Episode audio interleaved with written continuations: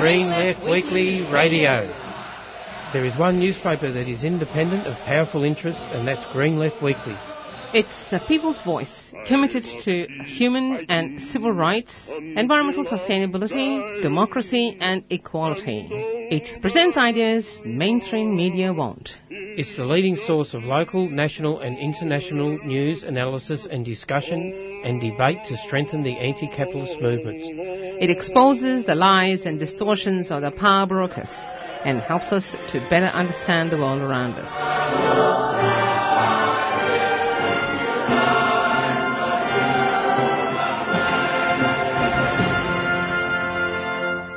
And good morning, listeners. This is Green Left Weekly Radio, back on air again. And a happy new year to everyone who's listening. In the studio, we have Mary Merknich. Good morning, everyone. Happy new year. Yes, and Mary has been in the studio in the past when Bill used to be alive. And she's back again doing some work for us. And this is Lalita Chalaya here at the control panel, I suppose you can say. Hope you all had a good New Year, and we are back into the political arena again. But before we start, I want to pay our respects to the traditional owners of the land. This land was never ceded. It always is and always will be Aboriginal land. And respects go to the elders of the community of the Kulin Nation. Okay, what's news, Mary? What's news? Well, they're talking about don't trust Kim Misal Lul. That's quite a few politicians around the world, including our own Prime Minister. I find this quite interesting that people are so negative about what's going on. While I have no love of North Korea or the North Korean President, I still think it's interesting when something positive happens that everyone jumps on the negative bandwagon instead of perhaps encouraging something positive so that we move further away from the threat of nuclear disaster. Wow. That is an ongoing saga, isn't it? The problem is we have two men, supposedly, who are totally unreliable, mentally and otherwise, and this political saga that's going on is, someone said, just put on the table and measure it.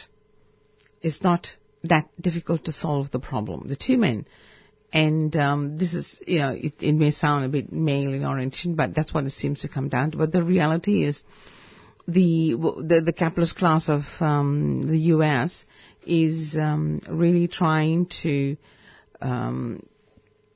pushes barrow. I think they want a war so that they can sell the armaments. Okay, can you hear me? That's better. There's something wrong with the microphone. Apologies, listeners. That was a bit... Okay, now, yeah, I wasn't focusing. The other news item that I find interesting, well, there's lots, but is the heading in, what is it, The Australian, that says Union PR job lined up for departing Dastiari. Oh, God, yeah, so, it looks like, you know, he's okay. He's not going to be unemployed like of course not. Many others. I don't know how long he's been in Parliament, but I'm sure he'll be receiving his parliamentary pension, so to speak. They're all very well maintained after they leave Parliament, all of them. Cost millions to maintain the retired parliamentarians. They have secretaries, they've got cars, they've got office space, all sorts of stuff. It just annoys me. But the other headline you might see is that they talk about unemployment.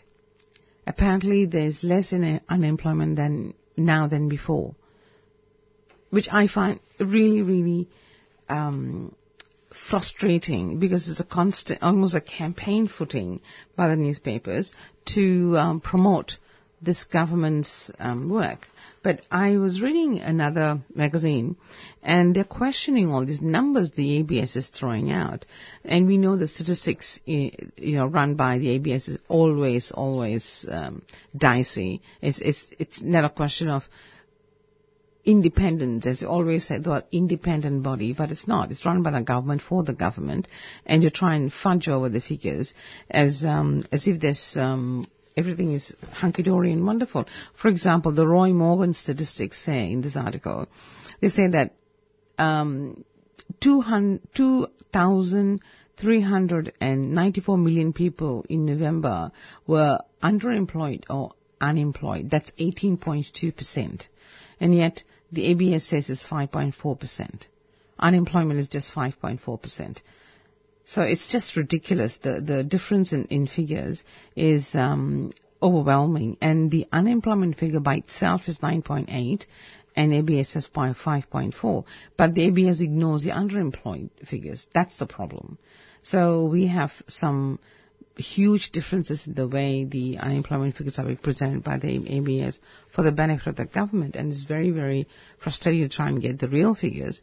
What we see on the streets is very different. What we see around us is very different. What do you think? Well, it's not just how the figures are presented to cover up the reality. It's also that very little or very few people, apart from unions, talk about casualisation of work. Mm. I think that's a really, really big issue because that undermines the abilities of workers to fight back and to improve their conditions and to make certain that things such as health and safety is laws are strengthened and health and safety issues are fought for. If you're in a casual position, you feel really insecure and you feel like you have to keep your head down, you can't say anything, you can't demand your rights, etc. So, you know, apart from those figures you've just been talking about and how they may not be accurate, that issue of casualisation is really concerning. It's a big issue, and ABS doesn't seem to worry too much about the actual figures around that.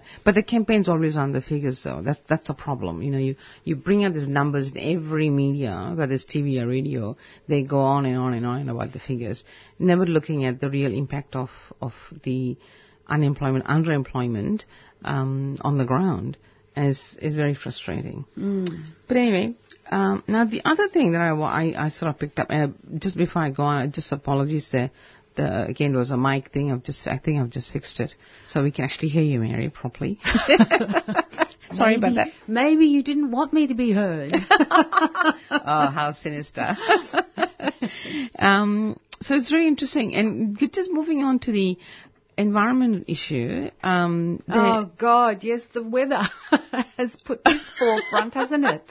Or it should be. It was 42 degrees today, people. Just stay indoors with the aircon on if you can, at least fan on. Well, if you're in some parts of Victoria, it's mid-40s. It's not just 42. Yeah. And I know whenever they say 42 on the weather forecast, where I live in the northeast, it often gets warmer there, and that's not that far, you know. So sit in the bath, that's what I reckon. Well, you know, I know this might sound really soppy and whatever, but I always worry about the animals. Yes. There were reports last time we had a heat wave in, I think it was in New South Wales, that flying foxes were falling dead from the sky. So it's so hot. It's just horrible. They'll singe, wouldn't they, in the heat? Yeah, and where do they have to go to cool off? Yeah, it's funny enough, they only hang around they come out at night. You don't see them during the day. Night's always cooler. Yeah. And animals usually pretty smart. They go under the trees, which is very cooling. But anyway, for the humans, they need to keep cool. Otherwise, you're going to have some old people and the homeless. What are they going to do? It's just heartbreaking to just think about that. But moving beyond that, there's this issue in Queensland about the Adani campaign. Oh, yes. Now, the Queensland government is to meet in the next few days about a loan they are supposed to veto for the Adani campaign. Now, the problem here is... Veto, Lali, as in what? Veto no or veto yes to the loan? Veto no. Okay. And... they were supposed to meet to discuss... This is... It's a sort of a real crooked deal, actually. They are supposed to veto a loan negatively from Northern Australia Infrastructure Facility, in brief, is called NAIF, NAIF. Now, NAIF is company to a company called Aurizon. So NAIF is going to fund Aurizon to build a rail line for Adani to transport his coal. Because initially he asked the government directly and they said yes, and then I've said no.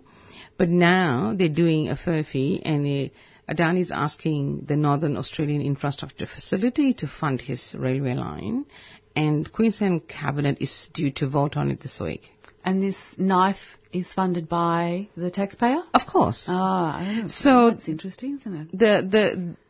The Aurizon, A-U-R-I-Z-O-N, it's a huge coal freighting company, and they've applied for a massive taxpayer-funded loan, as you mentioned, to build the line for Adani. Mm. And Palaszczuk, Premier Palaszczuk, has vetoed the $1 million loan to Adani, but not from Aurizon. Yeah, well, this not is the backdoor way to get through what you had planned to do all along, really, isn't it? They only changed their stance to saying they would veto it, as in oppose it, due to public pressure and the state elections that she had to fight. That's right. So now that she's won, we have some backdoor ways to get it through. Yeah. So if Aurizon gets his loan and Adani gets his railway line, we're back on the back foot again. So do you think if I asked her to build a railway line from my house to my workplace so that I could get there, she'd do it? No, wrong state, darling. Ah. So it's only the issue of which state I'm in. That's right. Or maybe because I'm not a major. You know it's more than that.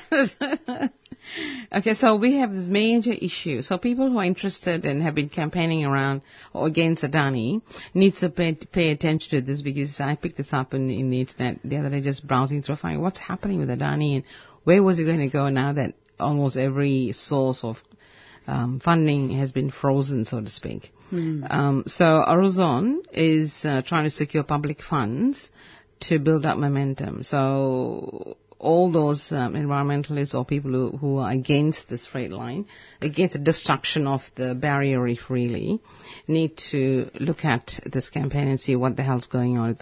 I'll spell out the name of the company again. It's A-U-R-I-Z-O-N. So look out for this. And the Aurizon is supposedly they have applied to the Northern Australia Infrastructure Facility, which I didn't know existed. There are all sorts of funny organizations that seem to creep in to help these very rich people out when they need them from behind the curtains. Okay, let's go on to some music while I get the interview. And we've got actually some discussions on the Sudanese so-called gangs with people in the community, and we also have a discussion on the Kurdish issue where Turkey it's already started to attack the YPG, and the other issue is the one you were organising, Mary. Yes, on the northeast proposed link. Now we have on the line Anas Elwakil, who is from Sudan, and he's a community activist. And we're going to talk about, I guess, the ongoing saga or discussion about the so-called African gangs. So welcome to 3CR, Anas. Good morning. Thank you for being available to talk to us. And you've been active in the Sudanese community for a long time. You want to talk about the politics of this, the way it's being presented here and what's happening. What would you like to say? What's the political background to this whole thing? Look, I think this has been, as you introduced it rightly, has been going on for a long time, and we saw this used again and again by politicians when they needed an issue like that to serve a political purpose. And I think it happened previously during our government when the immigration minister said that the Sudanese community is not integrating well into the Australian society, and they are not progressing well in terms of employment and education and things like that. And okay, sorry about the listeners. Hopefully this line's a bit clearer. Anas Apologies for that. Let's hope the line's clear. So you're saying about the politicization of this issue. Yes, yeah, and I think it's important especially to our community, and to the African community in general, because people start to self-pity themselves and think that what is reported in the media is actually true. But in fact, let me start to say that there is a problem, and maybe African youth or Sudanese youth or whatever you want to call them, they are struggling. But is this a crime wave? Is this a race crime relationship? It's not. This is a problem that has social, economic roots, and we need to explore those roots, and we need to explore the causes of this problem. I lived in Reservoir, northern suburb, for a long time, and there was a lot of youth, Sudanese youth, around at that time, around 2007, 2008, and I saw this problem coming up because of so many factors. I can go through them, Let's just start with the police. The police. When I was living in that area, Sudanese youth used to say that there is a problem. The police is targeting them. The police is racially profiling and using discriminatory practices against them. And this is for a teenager who is 14, 15 to be targeted by an institution like the Victorian police is a significant thing that will change his life.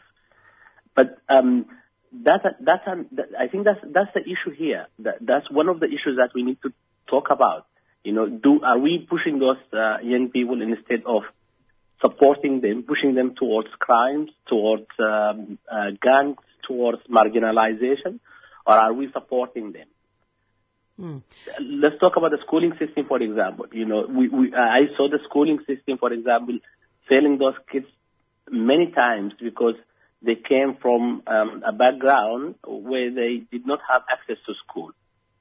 They came here, they moved to areas where the schools are not well resourced. We all know there is a problem here within the schooling system, the education system, the funding model. These are the political issues that the government does not want my community to talk about. Whether they have access to resources, whether their kids have access to opportunities, to education, to employment, to recreation, to things like that. They want us to talk about whether we are the problem. And I always say to my fellow Sudanese, if we follow that discussion, will lead us back to when people were using, the intelligence biology framework, where they're saying that African have lower IQ than white, and maybe that lower IQ is linked. Even a theory talk about why African Americans commit more crimes. Because of their lower IQ, and if you follow the path of linking crimes to ethnicity, that will lead to devastating, discussion that will impact further on our youth and children. Okay, Mary's got a question for you. No, yep. It wasn't a question. I was going to comment. I was going to say that the point you made about police targeting someone, say 14 years old, would obviously lead to that young person feeling angry, confused, helpless, but then also the anger might turn to retaliation or to feeling of, well, if we're going to be targeted and no one's helping us, then bad behaviour is excusable. Would you agree that that's the kind of scenario that might result? Yeah, look, I agree that, there is, you see anger among young people anyway, in any culture, in any ethnicity, and if you talk about youth in general in Australia or regional areas, you will see them you know, you see that they are disadvantaged by lots of political and specifically economic changes that happen in Australia. You know, like lack of opportunities, lack of employment, things like that, you know, and access to well-funded education system, you know. You will see that among poorer communities who live within the city, and you see that within regional cities as well, you know. And now we're talking about drug epidemic, you know, among young people. Why is that?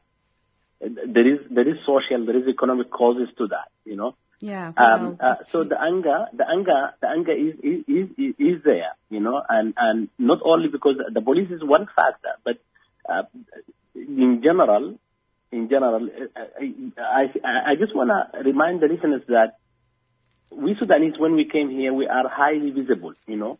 Like when you walk in the street, you know, like when Sudanese came here, there was the African community was so small here, you know. There was no people of, you know, that look like us, you know. Yes. So when those young people walk into any shopping center or anywhere, they are highly visible, you know. They attract attention, yeah, because of the color of their skin. You know, and on top of that attention is annoying. That attention is will fuel some, as you said, negative feelings. You know, but on top of that, it comes, you know, the racial profiling, the discrimination that they face not only by the police, but maybe within the school, maybe within, you know, services they access, maybe within recreational activities they access. You know. And definitely that leads to marginalization and to anger and the other thing that I want to talk about is family. You know, families were driven apart by what I would call bad intervention.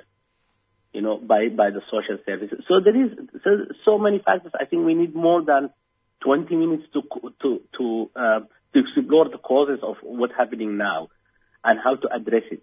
Can you expand a bit more about what that last point you made, families being driven apart? Yeah, so I'm from a community that value, you know, collective, you know, gathering. You know, they collective actions. They value family. You know, they value being together. You know, and one thing that I've noticed. You know, that when people arrive here, because of the pressure of the settlement process, you know, and because you come from a society where you have very little, but you have so much support by other around you, you stay strong, you know, and you keep going, and for the sake of your family, for the sake of your community. You come here to this individualized community where support is accessed through services, not through the community, and that's a big changing point for I think Sudanese community or African community or any collective, you know, community, you know. And then those intervention, those social services, I think they at some stage, you know, they did a big mistake in not addressing the causes of the issues, you know, that like not working with this community to prevent problems. They waited for those problems to occur, and then they intervened. And those interventions led to, you know, separation between the women and men, you know, the wife and the husband, you know. Mm. And at some stage in the Sudanese community, there is lots of men who return back to Sudan, you know, because they saw that, you know, they cannot hold their family together, you know. Yeah. And that feeling is so harmful, you know. It led to lots of problems, you know, and the kids will experience that as well, you know. Like when you come to the home, there is issues within the home, you know, and when you go out to the street, there is issues as well. So where do you go, you know? Yeah. Yeah, that's such an important point, because when kids are supported and they're bored, they're not engaged, they will then engage in risky behavior. And that applies to any teenager or young people, regardless of race, because that's what teenagers' hormonal periods in their life does to them. So anyway, thanks, Anas. Sorry about the phone thing. Something was wrong there. I don't know what it is. But no, that's all right. We will talk again when this comes up. Mary wants to say something. No, I was going to say maybe it's the NBN. Okay. It might be, yeah. Okay. Thanks a lot, Anas, and have a good day. No, thank you. Thank you very much. Bye. Yes, thanks, bye. So it's 7:34 at 3CR. What's next, Lali? Okay. There's another interview lined up. As you know, there's a threat, or actually it's happening. Turkey is attacking the Turkish communities in, the YPG is the Kurds in Turkey and the border of Syria. So I'm going to try and get Mehmet, who's offered to talk about it online. Okay, welcome back, listeners. And we've got Mehmet from the Kurdish community on the line to talk to us about this attack that's happening right now in Turkey against the Kurdish people. Good morning, Mehmet, and welcome to 3CR. Good morning. Good morning. Good morning to everyone. And this Mary is here too. So tell us, I know the attacks have started. What's going on here? Look, the Turkey's unfortunate main aim to destroy any Kurdish gain wherever it is. They just want to destroy the establishment of Rojava, which is a big secular, multicultural place, northern Syria. Therefore, this time they targeting Afrin, a Kurdish town, which is populated about 400,000 people, including other ethnic groups as well. And last week, Turkish President Erdogan, he said that they're going to destroy Afrin. They're going to attack Afrin any time. And since then, Turkish army from the north and from the south, those groups, radical Islamic groups who cooperate with Turkey from Idlib area, they're shelling the Afrin city. And any time Turkish army can enter there, we believe if they get permission from Russia or from USA. Now, Afrin is in Turkey or in Syria? Afrin is a northern Syrian town which is close to the Turkish border. Can you explain why? What are Erdogan's motives? Why does he want to destroy any Kurdish gains and in particular this town of Afrin? Look, it's so simple, but probably would sometimes hard to explain to other people. It's hatred, racism, and not accepting reality of existence of Kurds and right of the Kurds and other ethnic groups. They want in Turkey, whoever living in Turkey, because there's millions of Kurds in Turkey, they should accept Turkish identity or they should be destroyed. This is so simple. As I said, hard to explain. Sometimes I talk with my Australian friends. They can't understand how in this country someone can be this much racist, but he is a fundamentalist, religious and racist person, and unfortunately, since the establishment of Turkish state 1923, their policy based on Turkification all minorities and ethnic groups. Is it also tied up with the fact that the Kurdish political organisations are extremely progressive, and having a state like or a city like Rojava just on their border or near to them is an example maybe to the Turkish working class? Yes, look, of course, this is also the other reason, because they want such a system or such a authoritarian regimes, not only Turkey, even Iraq, Iran, Syria, or international powers like USA or Russia, even now they seem to close to Kurds or some kind of relation, but they don't want any real democracy existing or exploring in the Middle East or any part of the world to be example for other people to follow up. In Rojava, they establishing grassroots democracy, and it's working. But they don't want such a system exist. If such a system exists and extends, it's going to be threat for their authoritarian regimes. They don't. Turkey also they don't want this kind of real democracy exists anywhere near Turkey. And do you think this particular incident now has been provoked because Trump has offered to help the Kurdish community? Look, I don't know what Trump really is saying, or his USA said they want to establish the army which can protect the border. But there is already the last 3 years, Kurdish forces or Syrian Democratic forces, they already established themselves, and they are already patrolling or protecting the border between Syria and Turkey. Yeah. I don't know why he said this. And also, the U.S. Foreign Minister Tillerson, or Secretary, sorry, he said, Kurds have some military gain, but it doesn't mean they're going to have some political gain.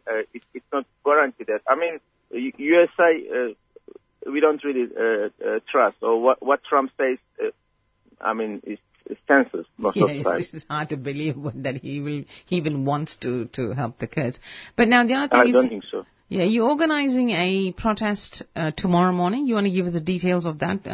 Yes, tomorrow at 1 o'clock in front of State Library, Kurdish community and its friends, and organizing protest, a demonstration to protest Turkish state aggression and attack on Afrin. I think this is very important. If you want act now, if you want awareness now, and tomorrow can be too late. I mean, this is especially Erdogan. He's a dictator. He can do anything as long as or as soon as or Russia or USA keep silence or say yes. I mean, he can destroy whole community, whole town, and which can cause life of many civilians.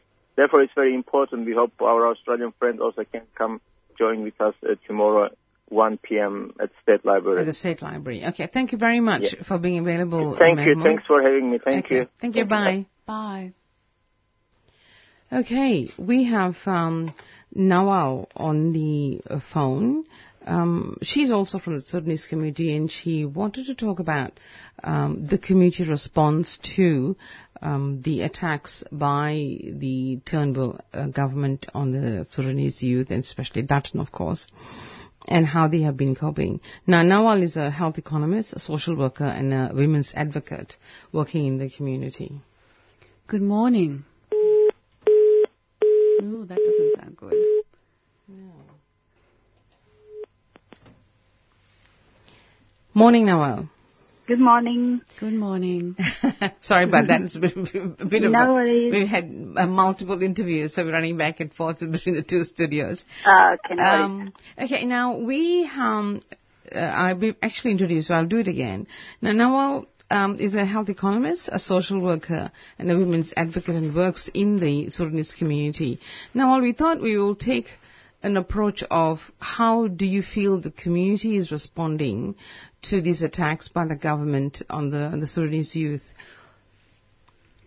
Yeah, the Sudanese community groups and individuals across Victoria, now we're working closely, trying to understand and address the concerns with the Sudanese community cultural practices and parenting, policing practice, youth and child programs. We're trying to create a program that can help parents and caregivers using family-centered approach. Maybe this likely to help tackle some of the Sudanese parent challenges in Australia. And we also consider the parent rights in the process of what is significant for the children. The parent challenge is insufficient understanding of the new legal, social, and cultural environment, accessing support services. Do you think that the parents have a problem when they arrive in Australia to manage parenting the young people? Yes. Many of Sudanese have experienced significant difficulties in adjusting to their new lives in Australia. But the media profiling has been the more challenge and factor alienating the community.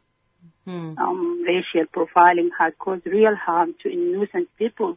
And, of course, migrant to a new country and culture may sound exciting and full of prospect and hope for many refugee families who have gone through rough and harsh living conditions in refugee camps. Of course, they have high expectation about opportunities for resettling into new home. Nawal, the earlier speaker, Anas, from your community, also mentioned that he felt that families were being often were split apart, I think was what he said, because of the way that the service providers were assisting families were really not assisting families. They were actually putting pressure on families, which then led to families being torn apart. Is that your impression, and can you elaborate about that? Yes, I think it's just all about settlement, it's just all about settlement, because those people, most of them went through a very bad time in their lives in refugee camps, so they have special needs, like, they went through trauma. So we need just to find balance, between parents and the new generation that are born in Australia. So, there is a very big gap between these generations. So we need just to bridge this gap. We need to work hard in this area between parenting support and the youth support. So we have, as a community, we have to work in these two areas, the youth and parents, all together in the same time. Is it also to do with, I think I got this impression from Anas, from what he said, but I might be incorrect, that the way that the services intervened meant that they were eroding the community support, so that traditionally in African communities, as it used to be years ago in all communities probably, the community helps individual families. It's not just an individual family that's struggling with raising their children, but because that becomes eroded in the context of how things are happening here in Australia, that exacerbates the problem. Is that correct? Yes.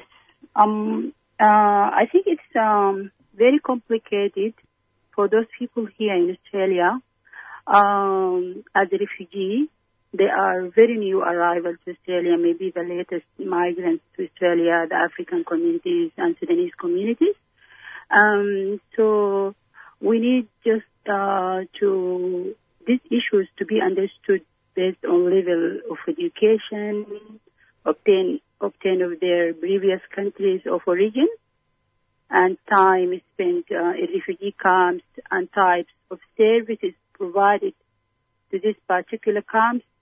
Services providers need to improve their delivery services in areas of employment and racism and discrimination. They're facing social isolation and there's also need to create cultural appropriate services to help communities to address past trauma-related issues and settlement issues. So a lot of these services probably have not been educated in how to deal with the African community, and so maybe they're not well prepared to help. Yes, I think we can't just provide services regardless to their backgrounds and their trauma that they faced in their previous experience back home or in the camps that they were living.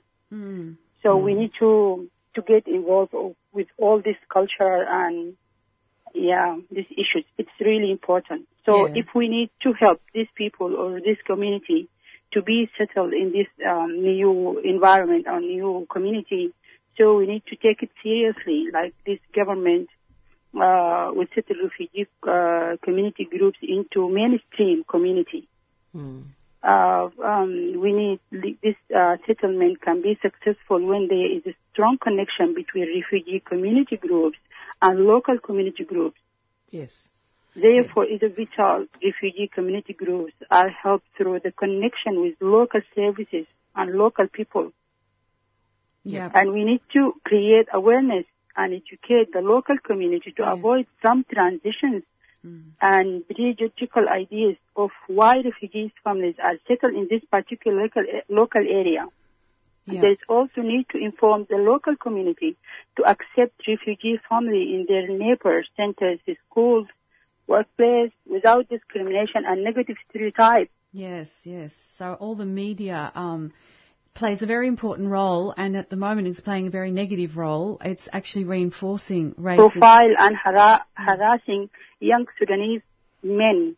Mm-hmm. Yes, like regardless their background, we need just to understand how these people were living and what is the real challenge in Australia. It's really very complicated. Mm. Yes, I also noticed that people tend to refer to them on block as Africans with no acknowledgement of the fact that there are so many countries in Africa. Yes. There's Somalia, the Eritreans, there are all sorts of different countries from which people come from, and they all have different cultures. Yes. And they speak different languages. Yes. The funny thing here in Syria, like I said, like for the last 3 years, I've been here for 3 years now. Mm-hmm. So many people think Africa is one country, like Australia, because Australia is a one continent and one country, I think. Yeah, yeah. So they think Africa is one country. Most of them, they ask me, are you African? I say, yes. They say, are you speak African? I say, yes, I'm from Sudan. I speak this, blah, blah, blah. So it's just, I think, misunderstanding about the culture and about, because... all of this because African is, I think, it's new migrant to Australia. No, it's a lack of geographical knowledge. Yes, I think, yeah. Well, as I said just a few minutes ago, the media absolutely doesn't do anything to educate people about that, does it? No, but even schools, what do they teach school kids? I mean, you're a teacher, Mary. I teach them German, so it's got nothing to do with this issue. But, I mean, the school curriculum is crowded as it is, right? But maybe it's not crowded with the things it should be crowded with. Yeah. And that's not the fault of teachers. That's obviously the powers that be that determine what we're allowed to teach and what we're not allowed to teach. As you say, Nawal, it's very complicated, isn't it? It's education of both communities, not just one community. Yes, yes. It has to be a bilateral thing. Both communities want to accept the people who come from the various countries in Africa, and also how do you support the communities that come from the various countries in Africa to transition into this community without being assimilated. And I think that's what the thing is. They expect the people from other countries to come here and immediately become Aussie, barbecuing, sausage sizzling. It just happens automatically. You get, you just sort of mystically gets into your brain how you become an Aussie, whatever that is. Whatever that means, yes. Anyway. Okay, so would you say the women are at the forefront of this project that you are looking at, or various projects you're involved in trying to help the community hold together the young people? Yes. Yes. Now, we're trying to work all together to just get this youth, especially youth, involved in our programs. Yep. And bring together a positive social culture to prevent forms of social isolation. Inspiring, independent, and supporting young people towards skills development, enhancing their participation and representation in the community and beyond. That's great. Doing a great job. And we then help Sudanese youth to acclimatize to the new country. Yes. And do you have a chance to go and talk to people, so-called Australians, about people from different African countries face when they come here as refugees? Like, do you speak to the non-African youth in schools? Do you get invited to speak in those arenas? Actually, I'm working now with women empowerment communities, mm-hmm. like trying to get some young women leaders in our communities, like African communities, to work all together, like to just raise their awareness about their rights and their to help them to get an informed decision about their life. Mm. We're working all together, and we have African Women Council, like working together to get this goal. Mm. Okay, thank you so much, Nawal. It's very thank you for speaking. Thank you so much. And it's good to hear the community's perspective of how they're coping. Okay, thank you. Bye. Thank you so much. Bye. Hi, my name is Paul. This is my first time at Friends of the Earth. I think it's really awesome, and the food's great, really healthy and nutritious.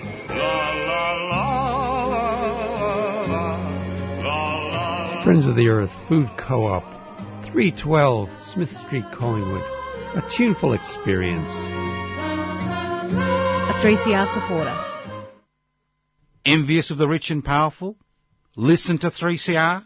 Well, this is your chance to get one back. Get a legal, legitimate tax deduction by donating to the 3CR Radiothon now. 9419 8377. You're listening to 3CR. It's just 1 minute past 8. We just interviewed Nawal about the problems relating to young people from different African communities in Australia. And I was reminded by a documentary I saw recently about the Easy Beats, the band. And in that documentary, it showed at the start when the band members, who are all from overseas, migrated to Australia. Some were Dutch, some were, or one person was Scottish, how they were beaten up by Australians because Australians didn't want these foreigners coming to Australia. So I just thought, you know, this has been going on for ages, and you don't have to have a black skin to be targeted or made to feel unwelcome to come to Australia. Well, did you have the Greeks and Italians in the past to bash up? Oh, well, the Germans as well. Lots of different communities. Oh. The Germans were called Nazis. The Japanese were called Japs, etc. So whatever, yeah. Yeah. They make up all these names. Yeah. I hate to go through it on radio. Anyway, we move on to our regular item of announcements. So this is the Green Left Weekly activist calendar, and because we don't have a paper this week, we haven't been able to cover any of the political news that comes out in the paper. But next week we'll have a paper, so we'll have more of the news. Now, excuse me, let me start with the Invasion Day, which is on the 26th of January. It's it's going to happen. So let me start again. Calling all community and supporters to stand up with us on Invasion Day. It's the 80th anniversary of the first day of mourning protest called by William Cooper. Bring flowers to lay on the steps of Parliament, and it'll be on the Parliament steps of Spring Street. Meet for lunch after at Ballot Naroon Festival in the Treasury Garden. So there are two events. One is the actual rally at Parliament House, and then they move on to the Treasury Gardens to have the Ballot Naroon Festival. So all welcome, and it's organised by the Warriors of Aboriginal Resistance. Do you want to make one announcement? If you give me something to register. Oh, I see, sorry.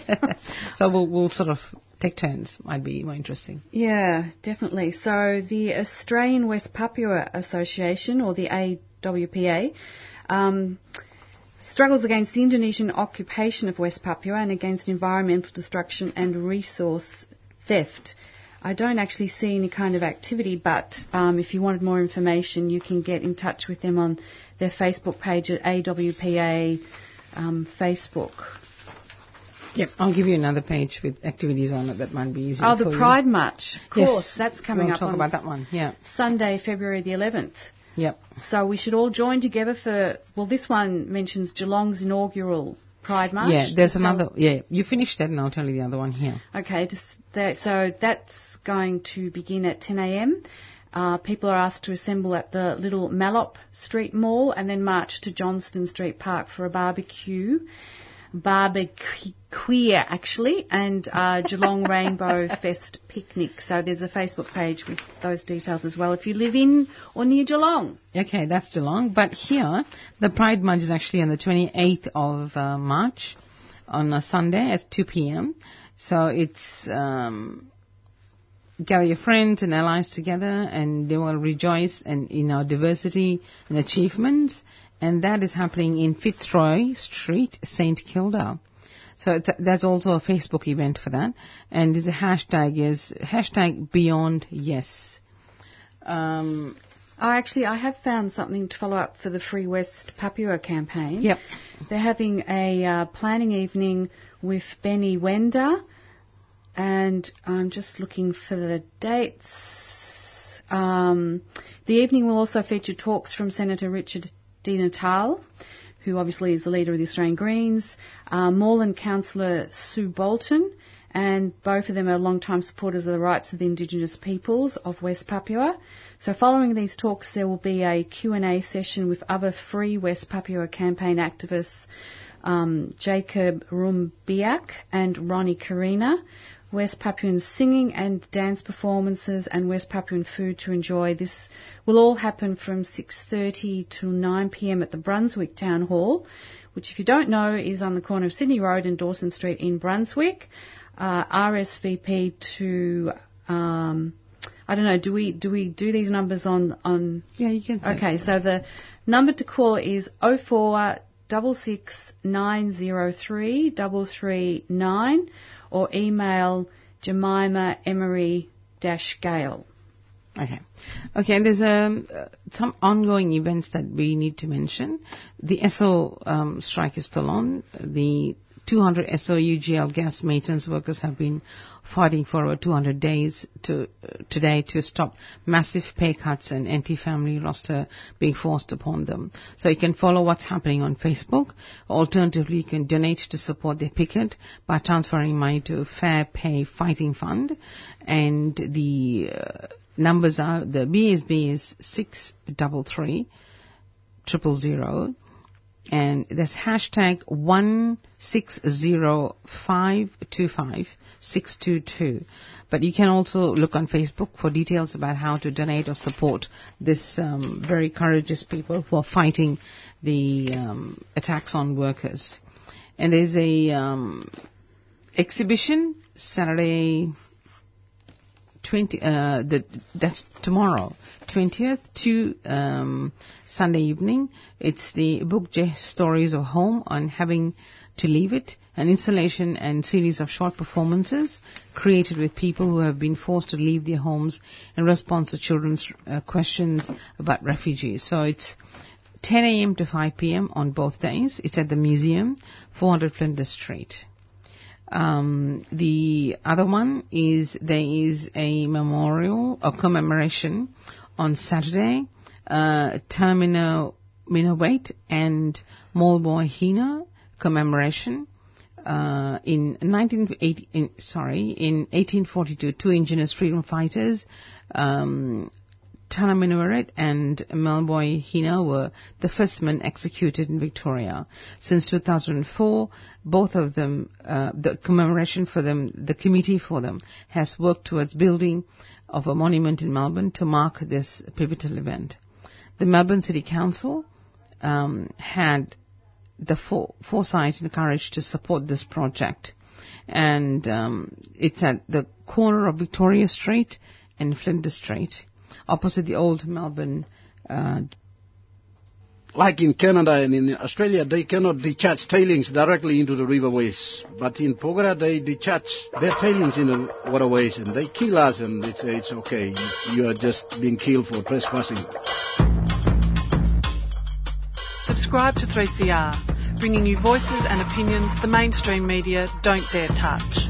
They have the exclusive right to extract the mineral below 6 feet, but that exclusive right does not permit them also to kill people. Who does the killing? The company has specially arranged security forces. Subscribe today. Call 9419 8377.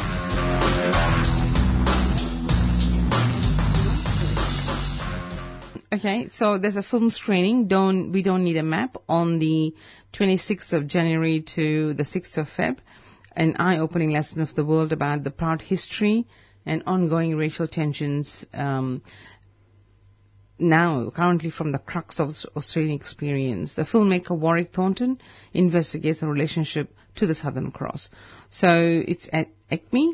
So if you look it up in your cinema website, you'll find it. Mrs. Google will tell you. Yeah, I know. Everything is Google, isn't it? Okay, now we're going on to the last interview for the morning. And, Mary, you can introduce... Okay. Yes. So our next guest is Dennis O'Connell. He is president of Friends of Banyul, which is a council in the northeast. And Friends of Banyul is a group that is campaigning against the proposed northeast link. Hello, Dennis. Are you there? Yes, I am, Mary. Good morning. Good morning. Yes. And thank you for offering your time to speak with 3CR, Dennis. That's Lali. And that's, yes, me, Lali. So we might both be asking you questions. Okay, so Dennis, do you want to give us a bit of explanation about why Friends of Banyul is campaigning against this wonderful idea of a northeast link? Yes, we oppose northeast link because we don't think building another freeway is a solution to addressing congestion in Melbourne. We think that toll roads are not the answer. Freeways effectively induce traffic, and a couple of years down the track, you're back where you started. You need to build another one because they quickly fill up and become congested, and you're back where you started. So it's...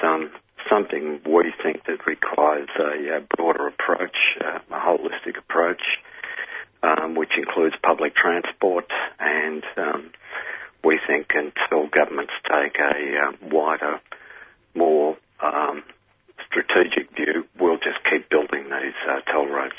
And this proposed, I was being sarcastic when I said wonderful northeast link, because I'm opposed to it as well, of course.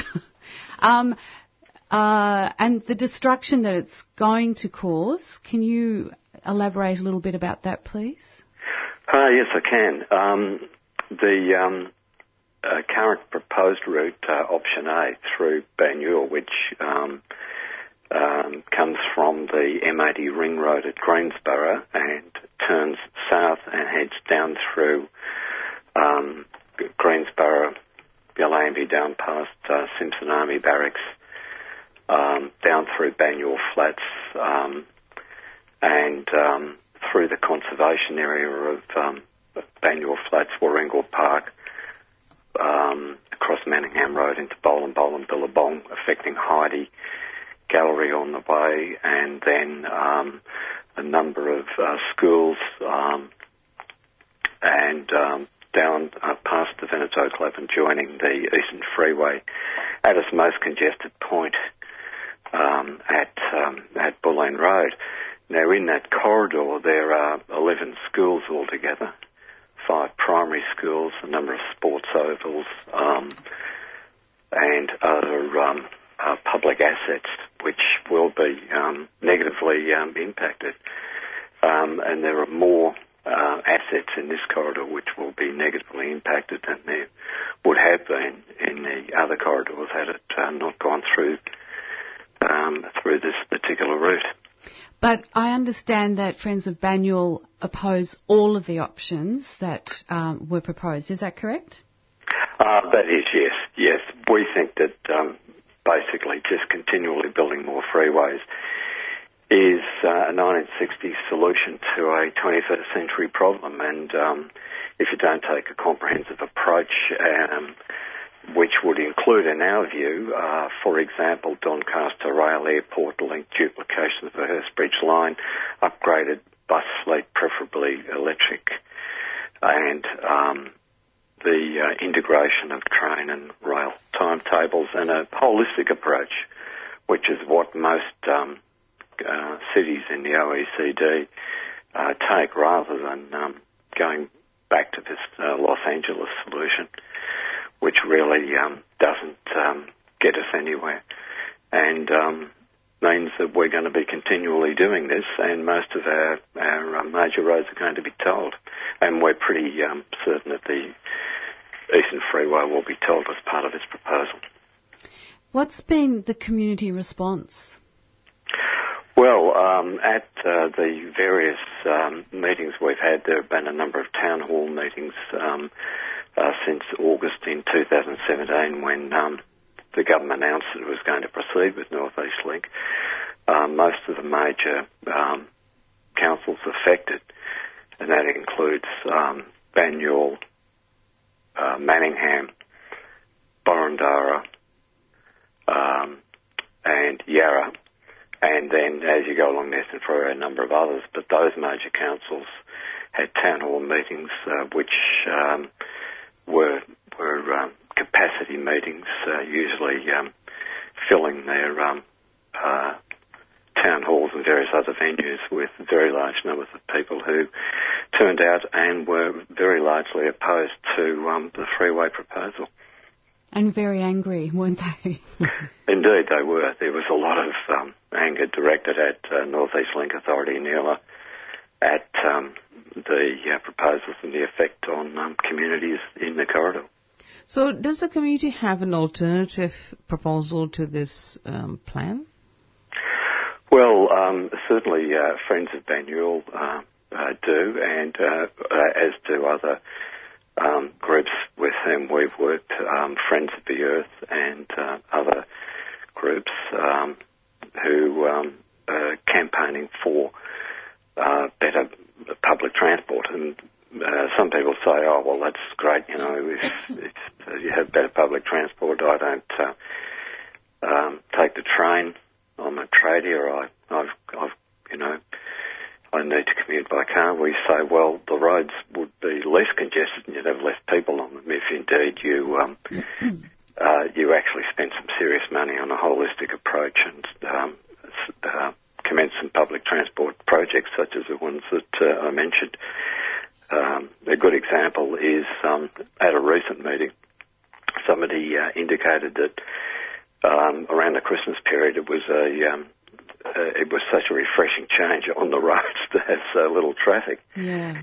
And the point of that was if indeed you spent some serious money on public transport and gave people an option to actually get off the roads, you could potentially have a situation like that, or certainly one that would be a great deal better than what you have now, which is just ever-increasing congestion, which will continue if we take this short-sighted approach.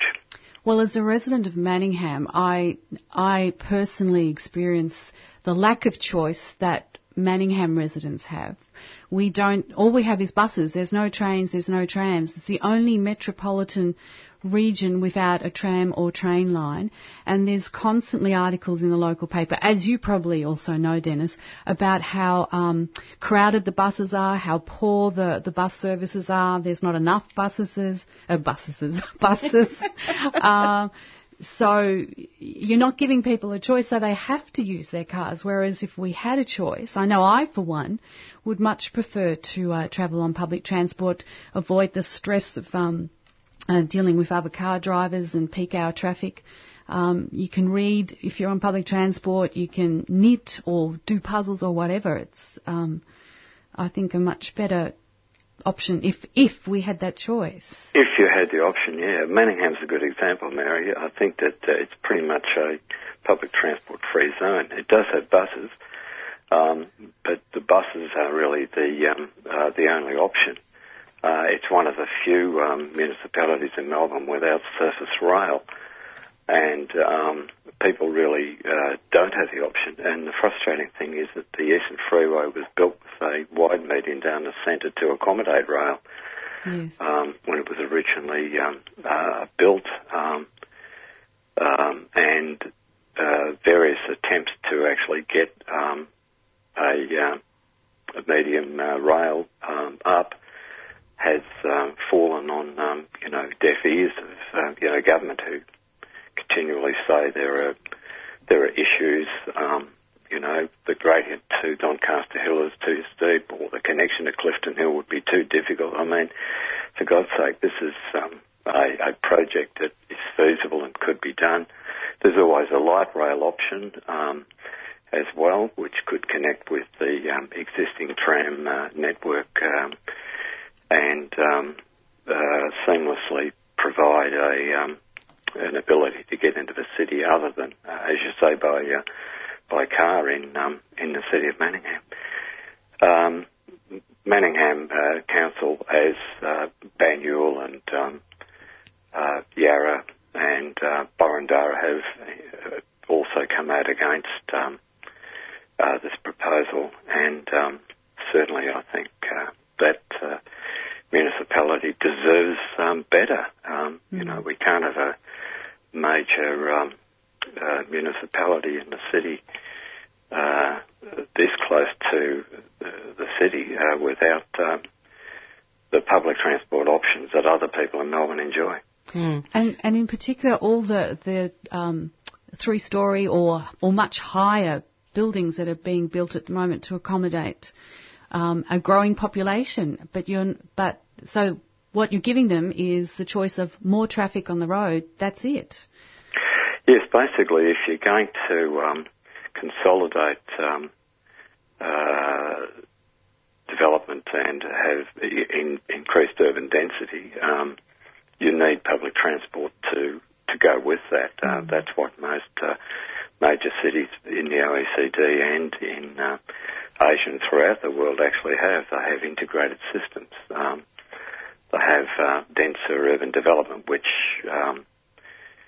depending on how it's done, can be a good or a bad thing. But in general terms, that's where we're going. Our cities are becoming more densely populated, and with that, you need the necessary infrastructure to make that work. I know, because here in Melbourne, we're not doing that. We're taking a short-term view and allowing toll road providers and the road lobby and various other interests whose interests might not accord with what's necessarily best for the public dictating policy, it would appear.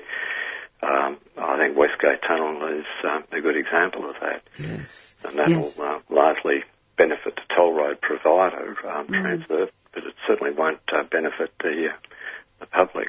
Mm. And this is obviously a state government project, Dennis. Is there any negotiations going on at all, or they're just doing it unilaterally? Well, they've had public engagement sessions.